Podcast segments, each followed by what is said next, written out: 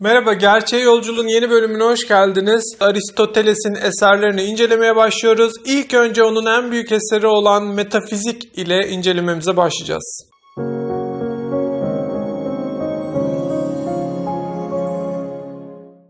Aristoteles Metafizik adlı eserinde metafizik alanını, orada varlığı, ilkeleri, töz gibi temelde yatan ve bilgiye dayanan kavramları incelediği eseri, Metafizik adlı eseri. Bu yüzden ilk olarak bu eserden başlamamız gerekiyor. Bu eserde de Aristoteles'in öncelikle daha önceki felsefecileri daha önceki felsefi sistemleri ele aldığı ve eleştirdiği, bu eseri yazmasının gerekçesi olarak onları eleştirdiği satırları görüyoruz. Gelin bu satırlara bir göz atalım. Afrodit bütün tanrılar arasında ilk olarak aşkı, Eros'u yarattı.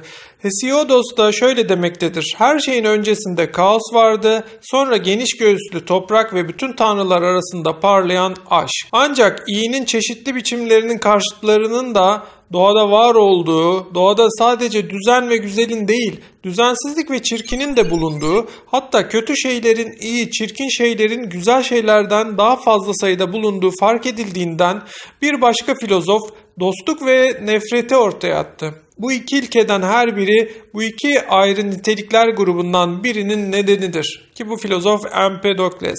Empedokles kendisinden önce gelenlere karşıt olarak bu nedenin ikiye bölünmesini ilk ortaya atan kişi olmuştur. O tek bir hareket kaynağının değil, farklı hatta karşıt hareket kaynaklarını kabul etmiştir. Yine maddi yapıda dört öğeden ilk defa söz eden de olmuştur. Ancak o dört öğeyi dört öğe olarak kullanmamaktadır. Onları sadece iki taneymişler gibi ele almaktadır.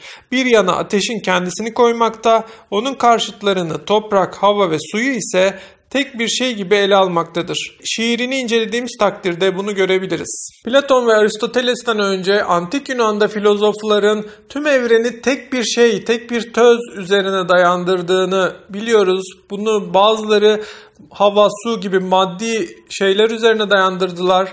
Hesiodos gibi aşk üzerine dayandırdılar ama ilk kez Empedokles'in bunları ikiliye dayandırdığını yani dostluk ve nefreti ikiye ayırarak iki temel ayak üzerine kurduğunu söylüyor Aristoteles ve bunun değerli olduğunu söylüyor. Çünkü diyalektik çelişme ilk kez karşımıza çıkmış oluyor böylece. Ve burada bir akılda bir sıçrama olduğunu tespit ediyor Aristoteles. Her şeyin temeli olarak akıl kavramı yani akılcı felsefenin özü olarak akıl kavramının çıkışını ele alıyor. Bir insan ortaya çıkıp hayvanlarda olduğu gibi tüm doğada düzenin ve evrensel uyumun nedeni olan bir akılın bulunduğunu söylediğinde kendisinden önce gelenlerin sayıklamaları karşısında aklı başında tek kişi olarak görünmüştür. Anaxagoras'ın bu görüşleri kesin olarak benimsediğini biliyoruz. Ancak Klazomenaili Hermotimos'un daha önce onun onları ortaya attığı söylenmektedir. Ne olursa olsun bunu düşünmüş olanlar aynı zamanda güzelliğin nedeni ve şeylerin hareketinin kendisinden çıktığı neden olan bir ilkenin var olduğunu belirtmişlerdir. Bu filozoflar buraya kadar hiç kuşkusuz fizikte birbirlerinden ayırt ettiğimiz nedenlerden ikisine maddeye ve hareketin kaynağına erişmişlerdir. Ancak onları iyi eğitim görmemiş, her yere atılan ve çoğu kez karşısındakine bilimin değil rastlantının sonucu olarak yerini bulan darbeler indiren askerlerin savaşta yaptıkları gibi bunu belirsiz, kapalı bir biçimde yapmışlardır. Sözünü ettiğimiz askerler gibi bu filozoflar da söylediklerinin farkında değil gibi görünmektedirler. Çünkü onların hemen hemen hiçbir zaman ilkelerine başvurmadıkları veya onları ancak çok az durumda başvurdukları görülmektedir. Böylece Anaksagoras evreni meydana getirişinde akıl, nous ancak bir mekanik tanrı olarak kullanılmaktadır. Herhangi bir şeyin hangi nedenden ötürü zorunlu olduğunu söylemekte güçlükle karşılaştığında akla başvurmakta, bütün diğer durumlarda ise olayları akıldan çok başka herhangi bir şeye izafe etmektedir. Anaxagoras'ın aklı ilk olarak ön plana çıkarması Aristoteles tarafından takdir ediliyor ve felsefede çok önemli bir sıçrama yapıldığı söyleniyor. Platon da bu konuda Aristoteles'le benzer düşünüyordu. Ancak yine Platon gibi Aristoteles de bunun devamını getiremediğini ya da bunun temellerini iyi oturtamadığını söylüyor Anaxagoras'ın. Sadece zorlandığı zaman her şey akıldır, her şey akıla dayanır demekte ama onun dışında mekanik ilişkiler içinde ele almaktadır diyor kavramları.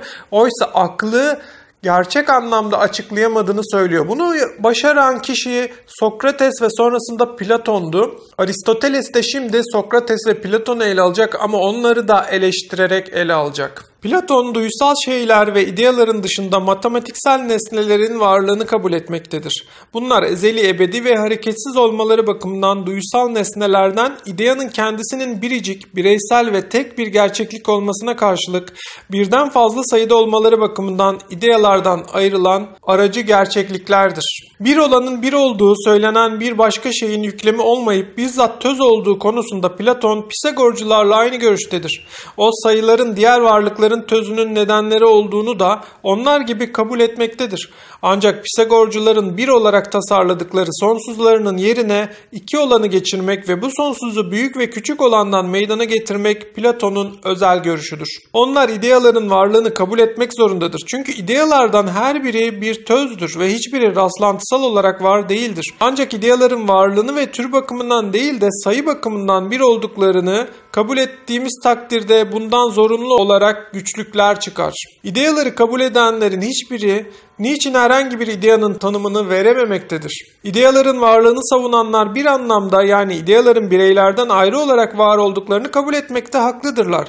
Çünkü onlar ideaları tözler olarak ele almaktadırlar. Ancak bir başka anlamda yani ideayı bir çokluğun birliği olarak ele almakta haksızdırlar.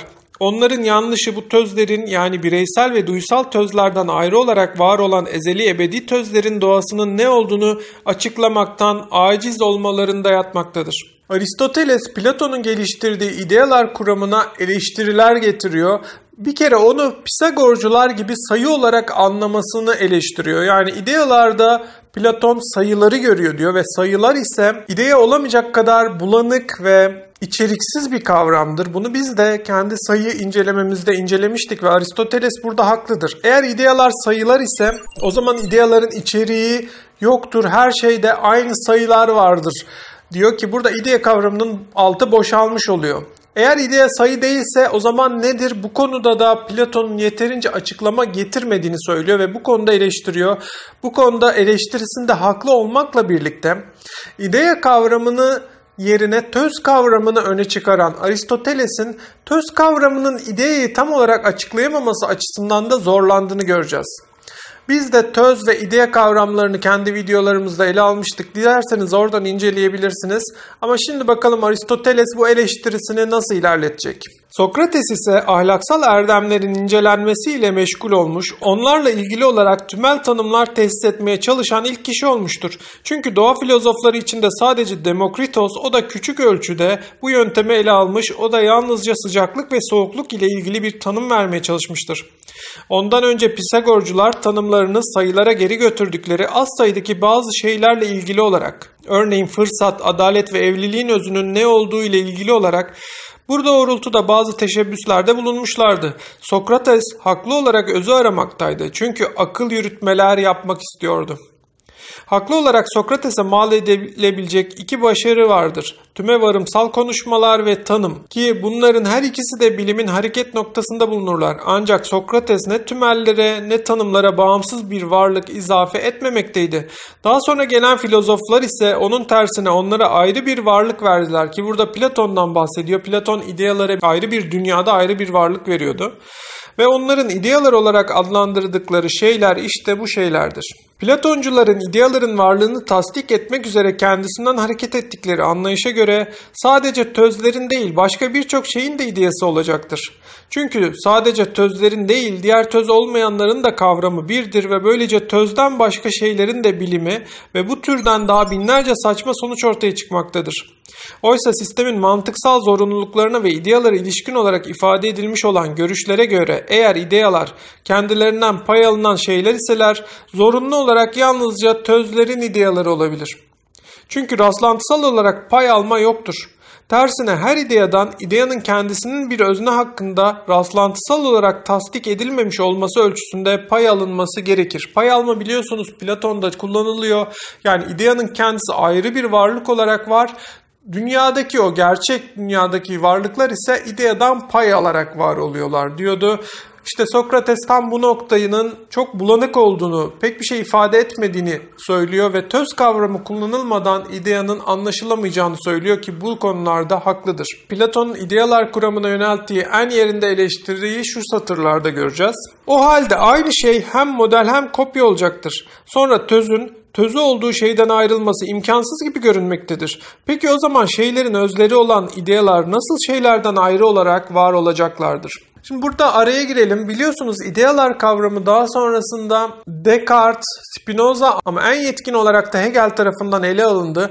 Burada Hegel'de idealar şeylerden ayrı değiller. Şeylerin gerçeklikleriler ama ayrı bir yerde durmuyorlar. Ayrı bir varlık olarak durmuyorlar. Onlar şeylerin nesnel ve ölümsüz bilgisini oluşturuyorlar. Bu açıdan Aristoteles'in Platon'a çok yerinde bir eleştirisini görüyoruz. Ayrı bir dünyada ideaları kurgulamak, onları bu dünyadaki tözlerinden koparmanın akılcı olmayacağını haklı olarak söylüyor Aristoteles. Eğer sayılar birbirinden farksız ise idealarda sayılar olmayacaktır. Bu bakımdan eğer yukarıda değinildiği gibi sayıların idealar olması isteniyorsa birlerin farklı olmaları gerektiğini düşünen Platoncular haklıdır. Çünkü ideanın kendisi biriciktir. Tersine eğer birler farksızsa ikiler ve üçler de farksız olacaklardır. Bu filozofları bir, iki diye saymanın bir biri veri olan bir başka birle toplamak demek olmadığını söylemeye iten neden budur. Yani aritmetik ilişkileri ifade eden sayıların ideaları anlatması çok yetersiz bir tanım olduğunu burada vurguluyor Aristoteles ki Platon sayılarla ideaları biliyorsunuz ilişkilendiriyordu. Eğer birin ilki olması isteniyorsa sayılar hakkında Platon'un görüşlerini benimsemek ve bir ilk iki, bir ilk üçün var olduğunu ve sayıların kendi aralarında birbirleriyle toplanamaz olduklarını söylemek daha doğrudur. Ancak öte yandan bu görüş kabul edildiğinde de daha önce sözünü ettiğimiz birçok imkansız sonuç ortaya çıkmaktadır. Ama şeyler ya bu tarzda ya da diğer tarzda davranmak zorundadırlar. Öyle ki eğer bu iki görüşten hiçbiri doğru değilse bu demektir ki sayının ayrı olarak var olması mümkün değildir. Matematiksel sayının idea sayıdan nasıl bağımsız kılınabileceğini görmeyen filozoflar idea sayı ile matematiksel sayıyı aynı şey kılmışlardır. Ama bunu sadece sözle yapabilmişlerdir. Çünkü bu gerçekte matematiksel sayıyı ortadan kaldırmak demekti. Çünkü onlar matematiksel sayıya matematiksel özellikler değil keyfi olarak bazı özel özellikler yüklemektedirler. Sokrates'i izleyenler sürekli akış içinde bulunan duysal tözlerin dışında gerçekten diğer tözler varsa onların ayrı olması gerektiği görüşünde oldukları için bu tümel olarak alınmış olan tözleri ayrı gerçeklikler olarak vaaz ettiler. Bunun sonucu ise onların sistemde tümel tözlerle bireysel varlıklar arasında hemen hemen bir doğa özdeşliğinin var olmasıdır. Aristoteles, Platon'un ideyi açıklamaktaki yetersizliklerine dikkat çekiyor. Ancak kendisi de tözleri öne çıkarmak ya da tümelleri yani cinsleri öne çıkarmaktan öteye gitmiyor ki bunlar Tözler ve tümeller daha dışsal varlıklardır. İdeanın kendisini bize tam olarak verememektedirler. O yüzden Aristoteles Platon'u eleştirerek bir adım ileri atsa da ideanın açıklamasında son adımı atmayı başaramamıştır. Ve Aristoteles haklı olarak kendine kadar ki gelen bu felsefe tarihinin gerçekliği açıklamakta ne kadar yetersiz olduğunu söylüyor.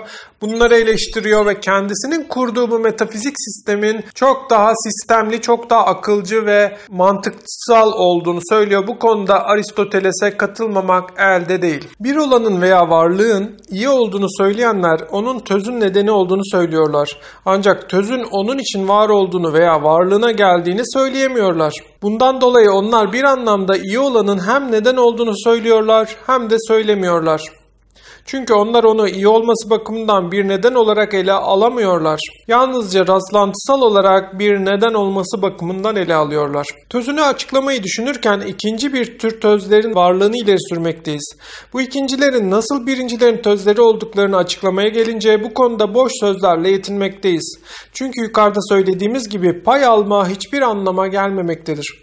Her akıl ve doğanın kendisini elde etmek için eylemde bulunduğu, bilimlerin ilkesi olduğunu gördüğümüz nedene, ilkelerden biri olduğunu söylediğimiz nedene gelince, ideaların onunla hiçbir ilgisi yoktur. Ancak matematik zamanımız filozoflarında onu ancak başka şeyler için incelemek gerektiğini söylemelerine rağmen tüm felsefenin yerine geçmiştir.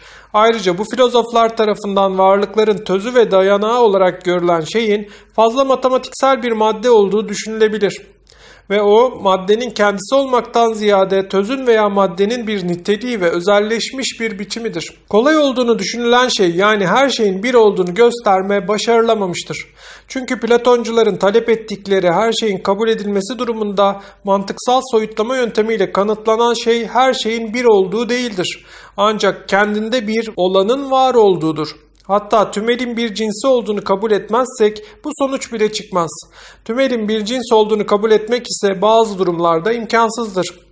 Öte yandan eğer bilim doğuştan olsaydı haberimiz olmaksızın bilimler arasında en yücesine sahip olmamız çok tuhaf olurdu. Daha önceki felsefe tarihine ve özellikle de Platonculara yönelik bu eleştirilerle Aristoteles metafiziğe başlıyor ve o güne kadar geliştirilmiş en gelişkin felsefi sistematiği kurmaya başlıyor. Bunu bir sonraki videoda incelemeye devam edeceğiz. Bu arada siz de aşağıda linkini vermiş olduğum felsefe ansiklopedisi şeması üzerinden ele aldığımız kavramların yerlerini ve birbirleriyle ilişkilerini inceleyebilirsiniz. Unutmayın bu şema bizi gerçeğe ulaştırabilecek yegane yoldur. Videolarımı beğendiyseniz felsefenin daha fazla insana ulaşabilmesi için onları sosyal medyanızda paylaşarak bana destek olabilirsiniz.